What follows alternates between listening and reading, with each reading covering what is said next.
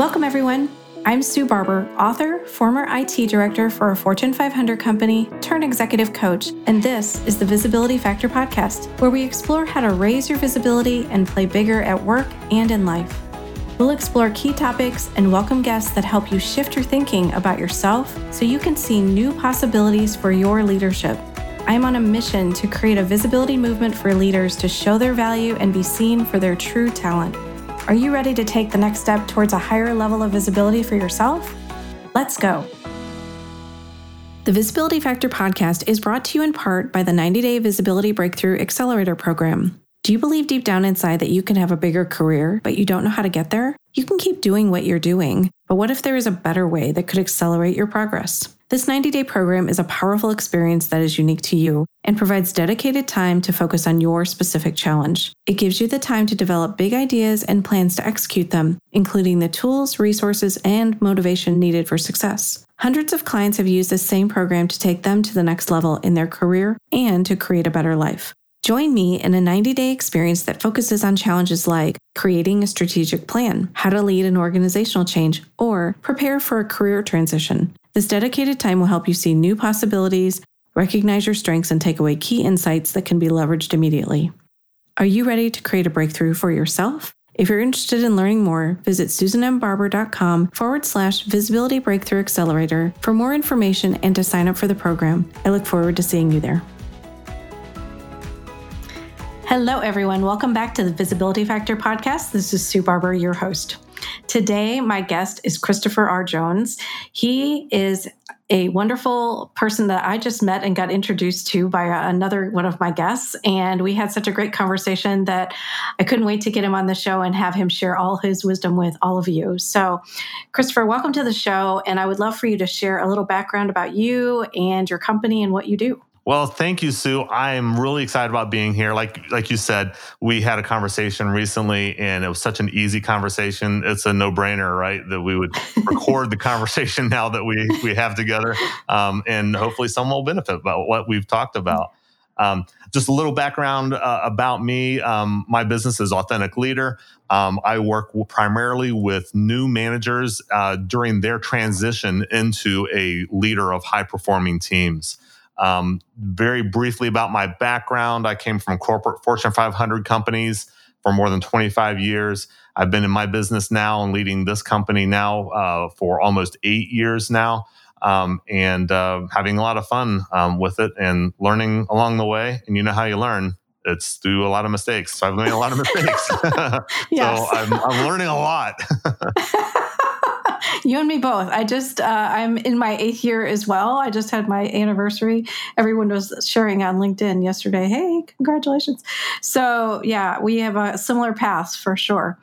So, what made you feel like you know that group of leaders was the one that you really wanted to work with the most well that is a really great question and i tell you in the beginning i struggled with it right i felt like um, I wanted to be, you know, the leadership person for all leaders, right? And uh, I, I, think a lot of businesses struggle with the same thing I did, and like, how do you niche down, right? And I, I think that we all know intuitively that that's smart to do, but it's so hard to do.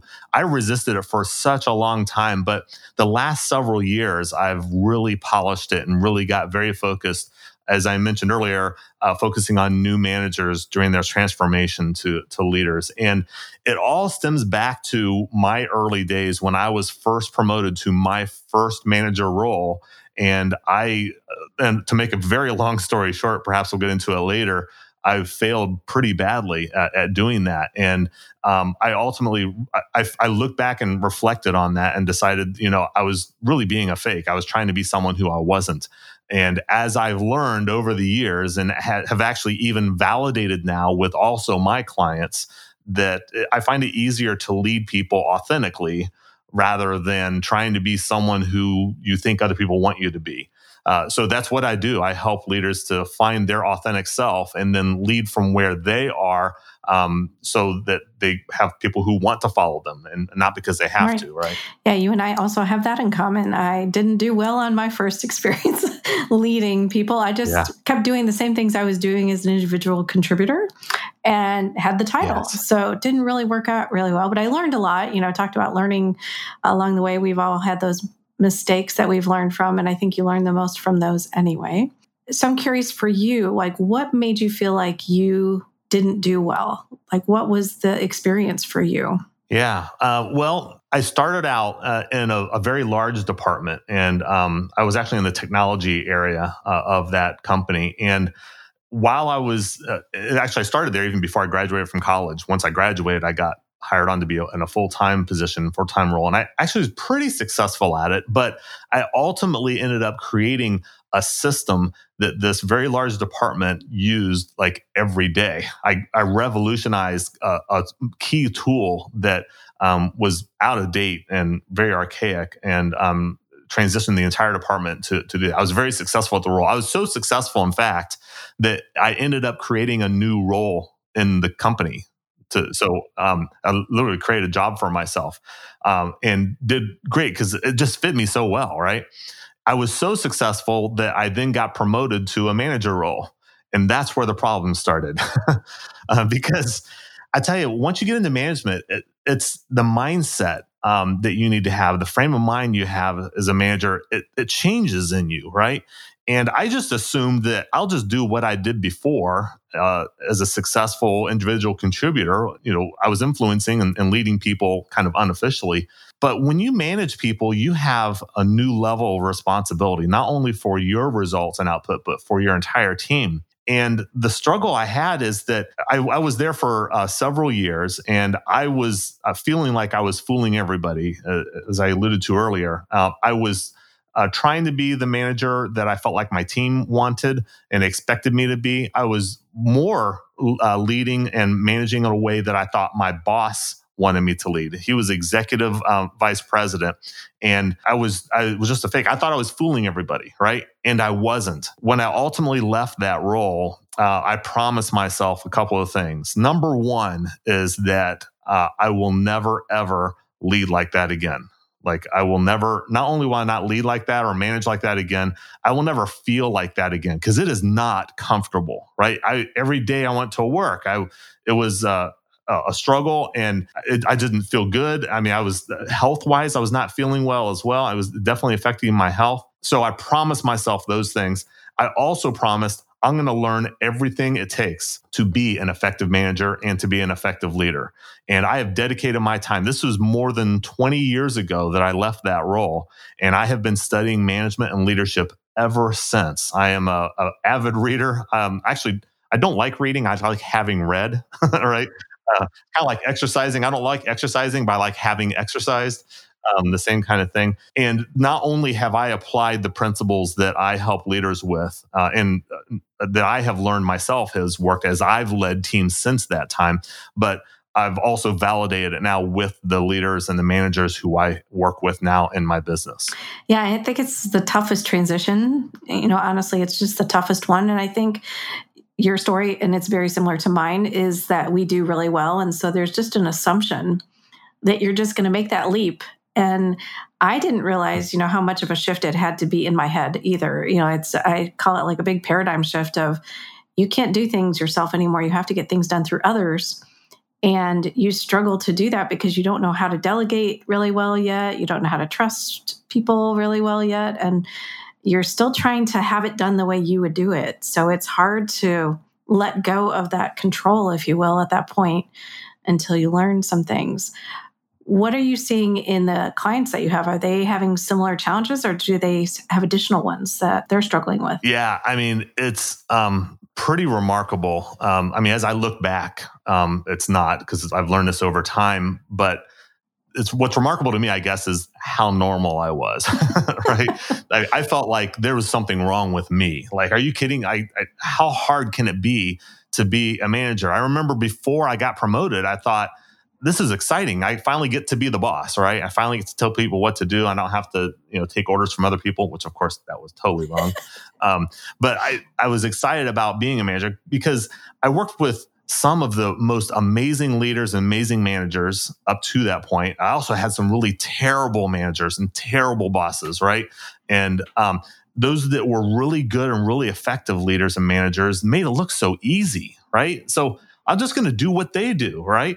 Um, and but then again, some of those managers who are really bad and really bad bosses, I'm I will not do that. Well, it's it's one thing to say it, but it's another thing to actually do it. And mm-hmm. like when you're really in the heat of battle, who was it? Mike Tyson said that everybody has a plan until they get punched in the face, and that's what it was like. I got punched in the face, and I got lost, and I didn't know what to do. Um, what I didn't know, and I know now, is that those really effective managers, those really effective leaders, we didn't see them when they started out.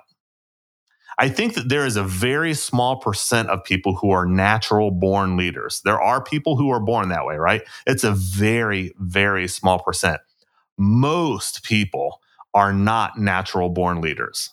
So, for those of uh, those of you who are out there listening to this podcast thinking, gosh, you know, like everyone else makes it look so easy. I'm, I'm, maybe I'm just not natural at being a leader. No, you are. The only thing it takes is making a decision. You've decided that you are going to be a leader, right? And then do those things to help you to become a better leader, which uh, number one, I think, is just lead yourself well. Lead yourself well first. When you lead yourself well first, you create a character in yourself and a credibility in yourself where people want to follow you, not because they have to follow you. Um, I think that's the very first step, uh, if I were to say, um, when it comes to, to leadership, is lead yourself well first. Yeah, I don't disagree at all. I think that is 100% true and, and what I've seen in my clients as well. It's just one of the biggest struggles I think that everybody has. And I don't know. I think there's just an assumption by senior management that you know you've done so well that you're just going to figure it out, and sometimes you can, um, but not everybody can do that. Obviously, right. you and I are examples of that. So. Yeah, I get it. I understand why uh, senior leaders would assume that, like, mm-hmm. hey, this person's a star player. Like they just they just know how to succeed. Well, that is true, but also not true. I mean, like we said earlier, it's a different skill set to manage and lead people. Those those skills that got you to where you are is not going to get you to where you need to go once you become a manager. Uh, so yeah, we we we got to keep that in mind. My my big goal, really, if I were to work with the ideal client, it's before they promote their manager, right? I'd rather set the manager up for success before they get promoted, and we can really help them to discover and identify: is this something they even want to do?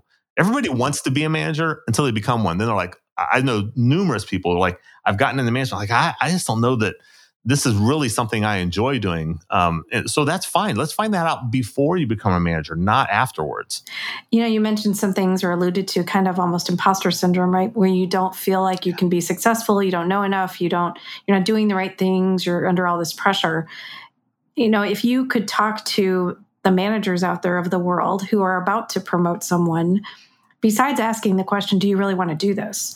What else could they be thinking about or asking so that they could assume, you know, that the person is ready or understand that the person is ready, maybe not assume, but understand that the person is ready and what could they do to support them when they get into the role? You know, one of the key skills that any really effective manager or leader needs is to delegate well. And I think that's where you start with anyone who you are considering promoting to a new manager role is to begin delegating some of those management uh, roles and some of those management um, functions before promotion. Maybe have them lead the next uh, five team meetings they're going to put together the agenda. They're going to lead the, the meeting. They're going to facilitate it. They're going to make sure people are held accountable. Like start practicing some of those things before they get promoted. Give them some experiences before they get promoted and then have debriefs afterwards. What worked, worked well? What should you continue doing? Because boy, when you did that, the meeting, that was fantastic.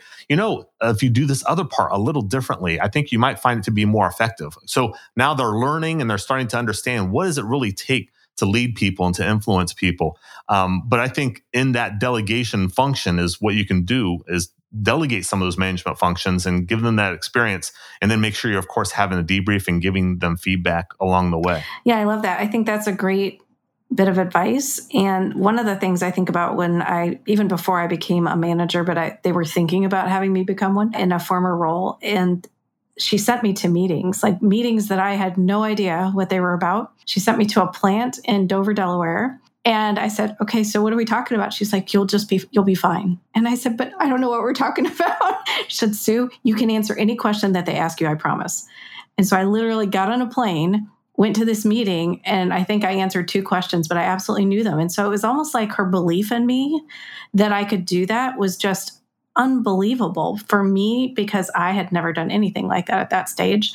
And I was, you know, fairly early in my career yet. So for her to have that trust in me was amazing. So I think there's some of those lessons that I've seen managers do for me that I tried to do then for my teams as I got teams under me. Yeah. I love that story. I mean, the the manager knew you well enough and knew you'd be able to walk in there with confidence, gave you the confidence like, "Hey, don't over prepare for this thing. I know for a fact you're going to know the answers to the questions you need. And, and you did. So then you came back and you have that success under your belt and increased confidence now as you go to the next level, right? It sounds very strategic to say, "Hey, I'm going to pick you to go to this this meeting, or we're going to send you there." Um, and and now, okay, what's next? Yeah, yeah, it was definitely scary. I'm not going to lie. Getting on that plane was like, like, oh my God, what what if they ask me something and I, I'm not ready? So, when you work with clients, what types of things are you doing with them? Are you doing one on ones? Are you doing groups? How are you helping them? Uh, so it's in a variety of ways. Um, I work with uh, decent sized companies, large companies, many times to do in house training programs. And um, many times they are. I, I don't know if customize is the right word. We get really clear about what results they need to create from a workshop or a training program that we do. We meet and ahead of time, and, and then of course I create it, and then we do a debrief. Like I'm a big advocate of debriefing afterwards. So I do a lot of in-house training programs. I also do some one-on-one coaching as well. And even though I primarily focus on new managers and their transition to leadership, um, it's not uncommon for me to work with C-level executives as well. Um, some of my v- most favorite leaders who I work with are those experienced leaders who also recognize that they're not done yet. they still have more to learn. And uh, you, those, if you think back and, and look at um, and some of the best leaders you've ever worked with before in the past and were just awesome to follow, they also were continuing to learn. They they were not done yet. The best leaders are those who are not done and recognize that. I worry about those who say, "Ah, I got this. I don't need any help." yeah, you actually need help. As a matter of fact, it's one of my most powerful phrases I think that a manager can say is I need help. Because if you didn't need help, you wouldn't have a team, number 1, right? Everything your team is doing is helping you and your entire team is waiting for you to ask for help. So go ahead, ask for help. Tell them exactly what it is you need help with and they should be there to to help you. Mm-hmm. I love that. I didn't learn how to ask for help early on enough. I I came from a, a, world of, you know, you need to figure it out for yourself, solve the problem. And so that was a lesson that I had to learn from one of my directors, which I'm very grateful for. We went live with a big project and everybody was kind of coming down on me about it and had their own opinions about how things were going or not going. And he said, Sue, do you need help? And I said, Nope, I'm good. I'm fine. And he said, you're not fine. you're not fine. I can see it all over your face. You're, I don't have a good poker face. He said, You need to come in and let's just talk about where I can help you. And he said, I go to the CIO all the time, Sue, and ask for help. And I think I just needed to know that that was something he was doing. I would never have thought that would would would have been true at all for him to do that. So I think it's just seeing and I don't know if I needed a permission slip in that moment, but I think it just helped me understand that it was okay to do that, yeah. you know? You know, as you're sharing that, I mean, I think this is another message for those who are listening to the podcast here. Um, is especially for those experienced managers. This is a great opportunity to share with your team where you are getting help. Mm-hmm. Right? It, there's you should be letting them know. Should, that's also that's a perfect example of leading by example hey, I want you to know, like, hey, I was going to to my senior manager. I was asking for help on X, Y, Z, and here's what my senior manager helped me come to the conclusion that we're going to do this thing. I'm not doing it all in my own little office, all by myself, and looking like I'm smart. We all need help, right? You know, two brains are better than one. Uh, sometimes five brains are better than yeah, one, right? Yeah. So that's a that's a great story. Yeah, yeah, it was very impactful, and I wrote about it in the book because I just thought other people need to know this. I didn't know this. Yeah. The other thing that you just said, which made me think of another maybe piece of advice, or I'd be curious from your standpoint. But whenever I would meet with people, I would share stories of where I did well or where I didn't do well and my learnings from that are you an advocate for doing more sharing you know of your own stories to help your team understand what happened for you yeah, you know, I think that's where people make real connections is through stories. I have a friend who leads uh, executive forums, you know, like um, executive roundtables. And one of their rules is that you cannot give advice. You can't tell someone what to do. But what you can mm. do is share a story that's similar to what it is that someone else is struggling or what they're dealing with, where you say, hey, you know what? I've been in a situation similar to that. Perhaps it might apply in your situation. Here's how I dealt with it. Here's how I got through it. And there's something magical about the way people can learn through stories um, versus just being told what to do. And we sometimes get patient and we're like, oh, I know what mm-hmm. you should just just do this. Like, trust me. Like, wait, you don't have all the context. Uh, there's only one exception um, where I've had an exception in that perhaps we'll talk about that. But um, really, I think it's stories that really um, have that that connection for people, and that that's that's how people learn learn best. Mm-hmm. Yeah, I think that's and because it's almost like knowledge that just gets passed on, you know, generation by generation a little bit too, right? Everyone's experiences are different. So, speaking of generations, I'm curious of your your experience with people who are joining the workforce I'm curious what you're seeing because I'm coaching some people and and it's been a bit of a struggle. Not because they can't do the job. They come in with a lot of experience, internships, uh, a lot of probably way more knowledge than you or I had walking in the door to a company, but they're struggling with how to get things done. They're struggling with how to communicate. And I think the expectations of them are pretty high because they come in with such experience already. I'm just curious what you're seeing. Well, I think we all know what the traditional conversation is around this, right? We talk about millennials and the struggles we have with millennials and how they just don't know how things work and or generation whatever, Y or yeah. we all Z. are talking, right? and these are all people who are just now coming into the workforce and they're just starting their careers. And I tell you what frustrates me more than anything is the fact that we are spending so much energy complaining about this, right? We are spending way too much energy complaining about it. What we need to be doing is spending more energy helping them. Because if you if you and I if we look back when we very first started our careers, it's really not that much different from what new professionals are experiencing now as they're starting to enter the workforce. So let's channel that energy to helping them with, hey, I've found this to be a more effective way to accomplish what it is you're trying to accomplish. Um, and let's be honest here. What's the future of business? It's these new professionals who are coming into careers right now. And whether we like it or not, they are going to change the way businesses are run. And it's not going to be the way that you and I have learned and thought that that's how it's going to be forever. It's not going to be. It's going to change and they will demand it. And they are demanding it now already.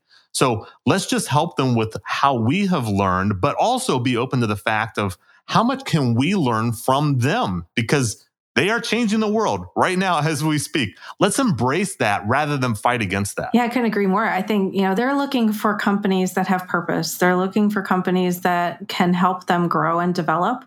And I think if they're not getting that, that's why many of them are leaving, right? They're trying to find the right place for them.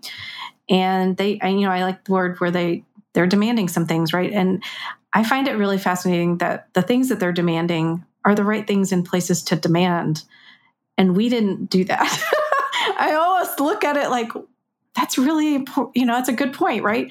But I think we were conditioned to say, you know, take on as much work as possible, do as much as you can, and then just keep going. And then you might get promoted out of it, right? Instead of, you know, some of the things that they're asking for, I don't think are the wrong things to ask for. Maybe they need to learn how to ask for them differently, potentially but um, I think it's not the wrong thing. So it is kind of fascinating to observe the different generations and what's happening in each one. Yeah, yeah, that's a, that's a great point. I, uh, that's a that's a really good way to think about it. Is what they're complaining about or what they want to see different in the world and the way that they see things working differently. Well, let let's just help them with hey, here's maybe a better way to communicate that, or a, a, lot they just don't have experience just like you and i didn't have experience. Mm-hmm. so let's share the experiences that we've had um, and forgive them the fact they don't have the experience. Why should we expect them to have experience? They've had no way of having experience. So give them that experience and and let them take it and, and learn. Like we said earlier the best way to learn sometimes is to fail. So sometimes okay. some strategic failing is also not a bad thing I like that strategic failing. I haven't heard that one. Uh, I think that's important. And and as leaders, you know, I think about when I came into the workforce, my manager had a whole lot more time, mm-hmm. right? They didn't have all the knowledge and information coming at them that they do today. So I do think that it has to be strategic from a manager who's bringing on new people or onboarding new people you have to spend time with them. You can't make assumptions about what it is they do yeah. or know. And maybe you need to retrain some things. Maybe they came from a place that wasn't great and they didn't actually learn what they needed to. Yeah. Another important skill, I think, for leaders, uh, you just alluded to this ask questions. You know, we we make assumptions about people so much and we think we know people. I tell you, you start asking more questions, you start to discover things about people you would never known otherwise. Uh, so uh, if you're not if you if you're unsure if you're asking enough questions, you're probably not. you need to be asking more questions. You need to go, just be curious, right? Be curious and learn more about your team, more about the people who are working with you, um, and and find out where are they coming from, and that will perhaps change your perspective about where they're coming from, right? I mean, one of the things I talk with leaders about, they'll be frustrated maybe with an employee, right? Who they used to do awesome in their role in their job, right? And now all of a sudden their productivity has really dropped off and their results are dropping off. And we're like, well, let's let's just uh, look back. Let's assess this a little bit. Well, first off, let's confirm the skills. Do they have all the skills necessary that they need to perform the functions of their role? Okay, let's get clear about. It. Let's confirm that. Do they really truly have the skills? Once you've confirmed all of that, okay, well now let's let's confirm their will. Right? What's their willingness? What's their interest? And if you can find out um, then you can and you can do something about it then you should i mean some people may not be performing as well because they feel like they're not being paid enough Okay, well, great. Let's have that conversation, right? For your role, what is the market value for that role? Could you go and get another job somewhere else performing that kind of role somewhere else? And, and if you can do something about it, of course, you should. But sometimes there are some things, and you may not be able to find them out, right? Because of HR issues and stuff. But some people may be going through a divorce right now. Some people may be going through a health um, a risk right now, or um, some people might have um, I don't know, some financial problems they're going through. Like if you can find that out, you, you, may be able to decide like so someone's going through a divorce or maybe they they just got diagnosed with cancer, but their performance has gone down. Is it worth investing a little bit more in them, knowing that hey, when they get through this season, they're going to be back to performing again? So perhaps this is a, a, blip in time and it's worth it. So many times people are like, oh no, they're not performing. Boom, they're out of there. Oh no, it's really expensive to fill those positions, right? It may be worth keeping them for a little while and demonstrating to the team that you know for people who are worth it we're gonna we're gonna help them along and they're gonna help me if i ever i need it. I wish i would have learned this back then but i know now to assume the best in others right? Because there is usually something going on and they may or may not feel comfortable sharing. They don't feel like it's a safe space. So i had one of my old managers on the podcast and he was talking about a situation where he actually helped you know, one of his team members say, go home. His child was very ill and they didn't know if he was going to be okay or not. And so he said, go home. Like, you don't need to be here. You need to be with your family. And that wife remembered that from the you know the rest of his life. Like just i can't believe you did that for him. That was so unbelievable because we needed him and i can't thank you enough. So like you're creating loyalty not just from the employee but from the family right of the situation that may be happening. So just an example but it's kind of one of those things that i think people make a lot of assumptions today and don't necessarily dig in. I would say you have to be a little bit of a detective. Like you have to ask some questions, you have to try to dig in and understand what connect the dots a little bit, like what's really happening here because they were fine 2 months ago and now something's different. Yeah, I don't think people come to work to do a bad job. They really don't. They're not coming to work to do a bad job. So if they are doing a bad job, there's some underlying reason, right? There's some sort of root because mm-hmm. to that. And if you can find it out and do something about it, then then you should. So we talked a lot about the managers side of things, right? Who have these leaders.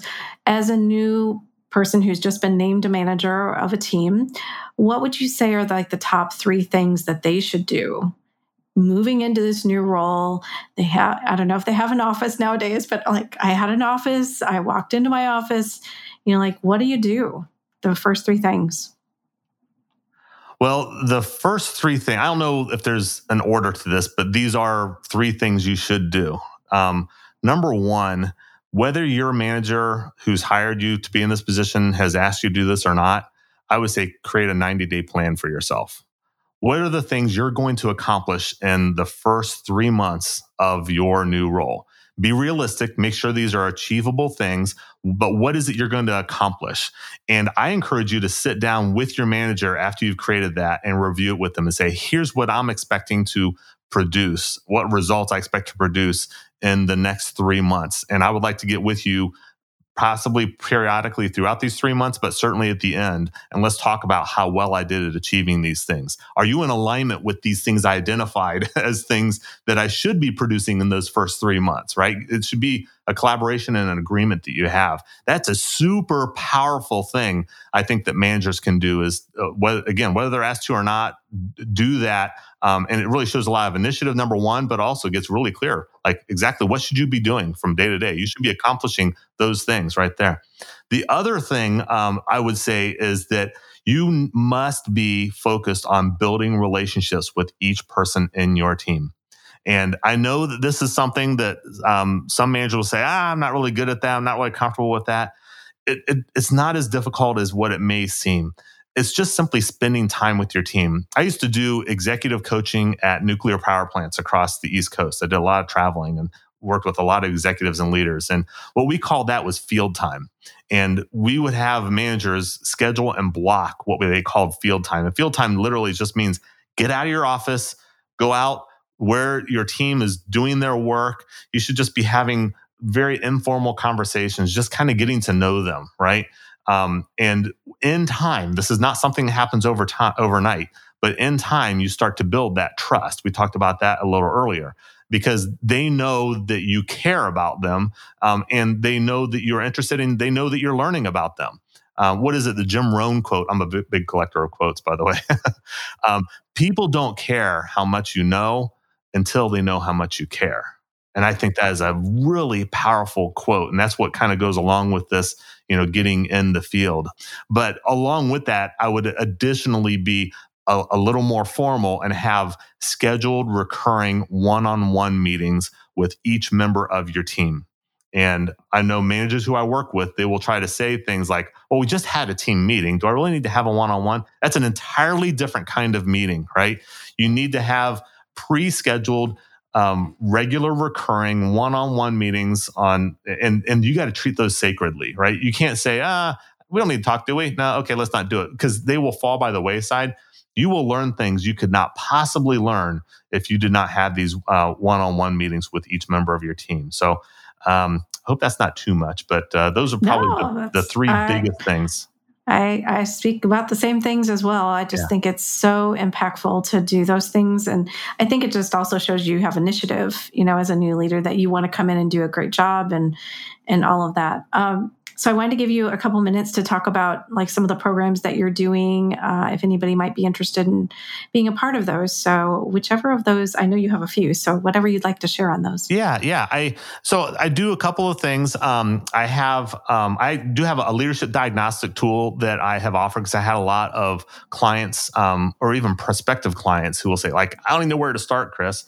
Well, this is just a really simple 21 question uh, survey. It's a multiple choice. You fill it out, and um, it helps to identify like where is it that your manager needs the most help first. If you're to identify that, it actually comes back with a score immediately on your screen, but it also comes with a follow up uh, report that prioritizes hey if, if you're unsure where your manager needs the most help this is where they need the most help. Here's where they need the second most help. Here's where they need the third most so on and so forth. Um, so that's one thing uh, i also have another program i do called the the new leader lab um, and new leader lab is a two day workshop where we go through all the fundamental things that new managers need to set them up for success um, for those who are experienced managers and leaders, you would recognize a lot of the things in there. But if you've never been a manager before and you've never led people before, you just are typically never exposed to these things. You just don't even know about these.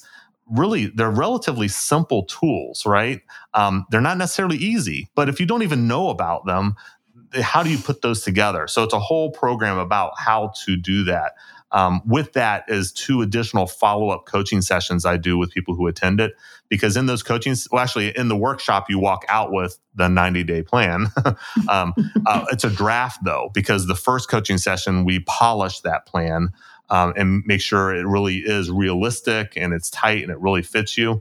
And then the second coaching session is a meeting with your supervisor, with your boss, with your senior vice president to review your plan with them. I'm there with you on the phone during the coaching session to support you, but you're basically presenting here's my 90 day plan for how I'm going to kickstart my leadership role um, with this organization. Wow. I love that. I love the kind of the three way conversation, especially because that way, you know, everybody's aligned on what's going to happen next. That's so cool. Yeah. Yeah. Very cool. Yeah, and I know thanks. you have your own podcast. So share a little bit about that. Yeah. The Authentic Leader Show uh, podcast is a podcast I've had since 2018. Um, it actually started with a uh, live interviews that I used to do here in Central Virginia. Uh, I'm actually bringing them back. I'm starting to do them again.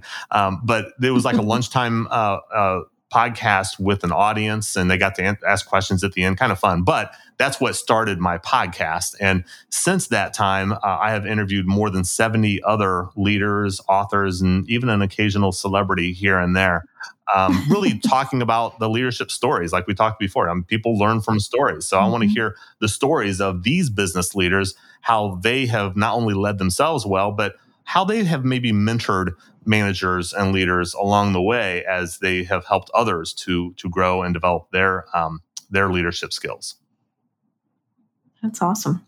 Well, I will put the links to all of that in the notes so everybody can check all the information out on your website and whatever other links. I know that you gave me a couple, so I'll put all those in there so they can find everything.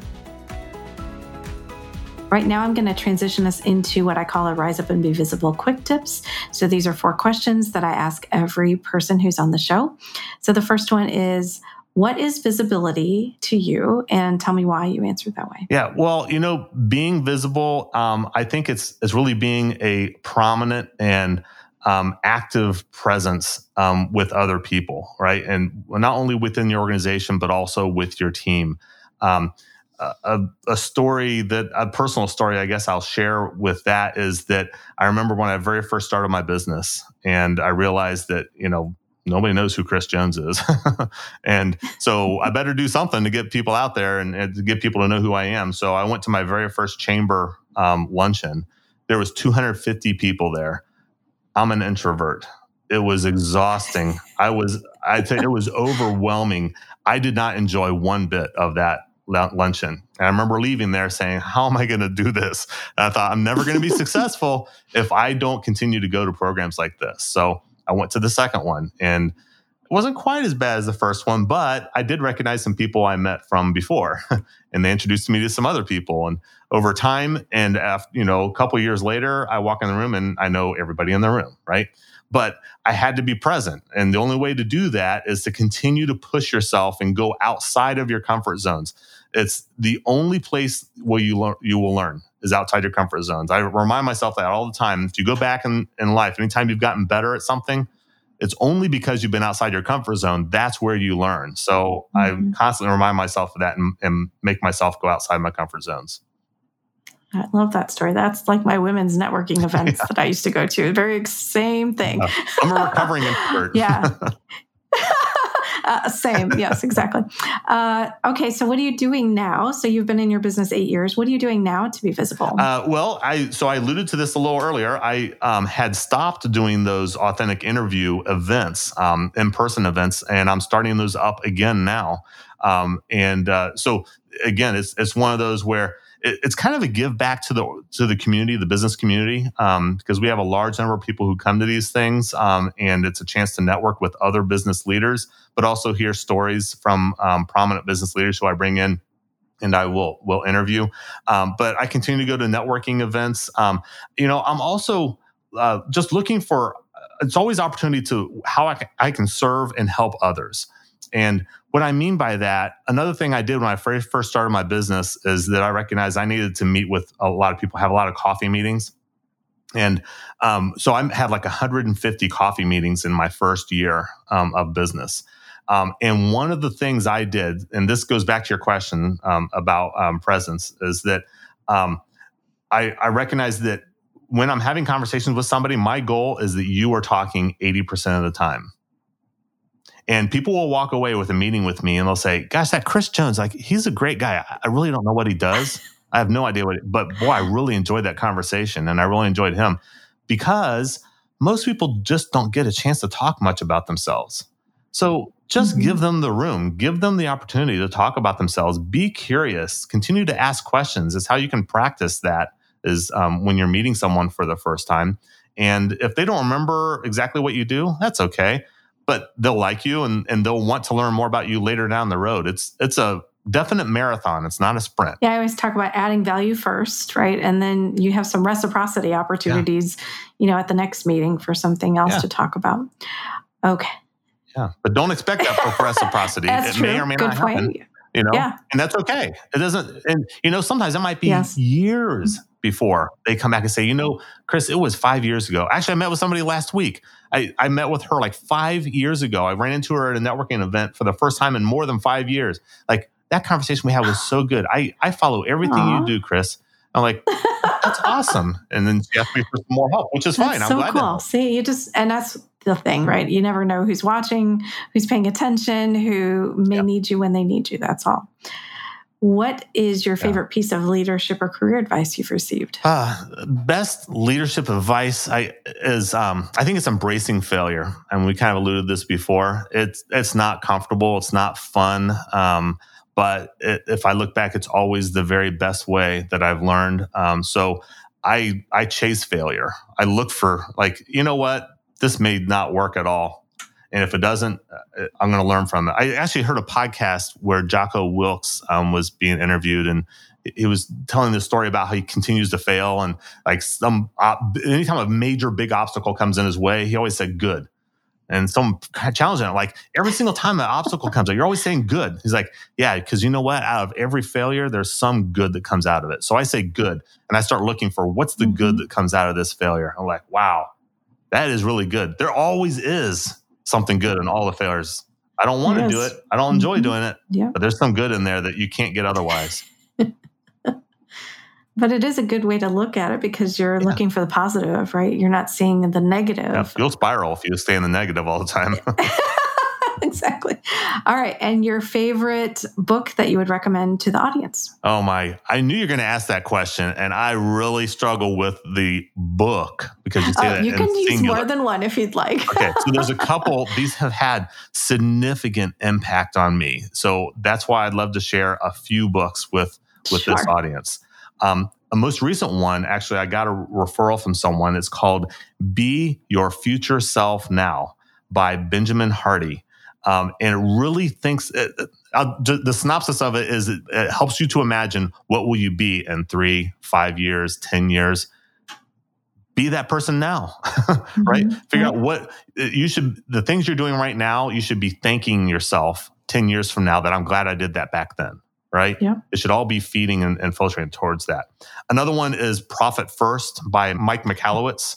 Um, it was in my early part of my business. I didn't know like how much should I be paying myself? How much should I be reinvesting in the business? How we I think we know we need to pay taxes, right? So how much should I be putting away for taxes? Th- that book solves all of that for you, and it guarantees you have a profit every quarter. How's that for a promise? So if you're in business and you're wondering how to do that, that's the book that will give you the answer. Um, another one is Tiny Habits by BJ Fogg, and it helps you with just really small ways. It's incremental, right? That uh, creates big change. Um, another one is Exactly What to Say by Philip M. Jones, a really awesome book. In all these situations you come across every single day of your life, this is what you say. Here's how you say it, and here's why that works. So it's also a good one. Um, and then I'm almost done here. The Go Giver by Bob Burg. Bob Burg is one of the best examples of someone who lives his book. Bob Burg is the go giver. he doesn't mm-hmm, obviously that's, mm-hmm. that's, not what the book is about, but he demonstrates through by example through his leadership. Uh, I'll have made comments on LinkedIn, for example, and I'll mention the go giver and I'll give Bob Burg credit. He will reply to that on LinkedIn. Oh, you know, so that's, so that's cool. amazing. And then lastly, anything by Andy Andrews. Look up uh, Andy Andrews as an author. Get any of his books; they're awesome. okay, well, I don't know Andy Andrews, so I'm going to have to look up. Uh, well, you can thank me later. I'm missing out. I will keep you posted. So I know Mike Michalowicz. He's amazing. I love him, and I just heard about that first book, the what was it the future you oh yeah the uh, be your future self now be your future self now i just heard that book mentioned on a podcast so i have it on my list to get as well yeah i love all those so yeah we we like more than one book but i don't want to put pressure on people to have to come up with the list in any way so. oh, oh i do have one more to add yeah it's read to lead by jeff oh. brown Oh yeah, I love Jeff Brown. So oh, you do? Okay. Yeah. So I actually had a chance to meet Jeff Brown, and actually he came here to Virginia, and he um, I was in Na- uh, National Speakers Association for uh, Virginia, and I was able to bring him in to speak to our group. So oh. I literally got to drive him from the airport to his hotel. We took him out to dinner. So cool. I actually got to spend great time. He is an amazing guy, and anyone who struggles with reading at all, you should read that book. And he has an mm-hmm. amazing mm-hmm. podcast. Right? If you're wondering what to read Read to Lead podcast is the podcast you need to listen to. You will find you will not have any trouble ever finding a book to read. Finding a book if, if you yeah if you uh, get the Read to Lead podcast. I, I used to listen to that on my way to work all yeah, the time. It's a sure. great one, yes. isn't it? Yeah, it is. It really is. I learned about so many great books on there. Well, I loved our conversation today, Christopher. I think we've just, you know, completely bond on so many areas, personally and professionally. And uh, I'm so glad to have been introduced to you and have you on the show. So thank you for being here. Me too. I'm so glad to have found a new friend, and we certainly are going to stay connected. Um, and I've enjoyed every bit of this entire conversation. You are a fantastic interviewer. Oh, well, thank you. Thanks. That's so nice. Uh, and I already had told him offline, everyone, but he has the best radio voice, don't you think? I think he would be. I have a radio face too, yes, right? he does for sure. Yeah, you guys will see it when you see the highlights. I promise. Oh well, thanks so much for being here, Christopher. I think we've had a great conversation. I loved everything about it, and I hope the listeners can take some of the key points that he shared. Whether you are about to be a leader or you are managing someone who's about to be a leader. I think there's so many great ideas he shared, and I'm so grateful that you were able to do that for us. So thanks so much. Thanks for being here on the Visibility Factor podcast, and we'll catch you on the next one. Thanks so much for listening to the Visibility Factor podcast. Remember that visibility starts with small steps that are intentional and consistent each day. Be bold, be visible, be the leader you were meant to be. Find us and subscribe on Apple Podcasts, Spotify, and wherever else you listen to podcasts. Follow us on all of our social media platforms, which are highlighted in the show notes. Thank you for listening, and we'll see you next time on the Visibility Factor podcast.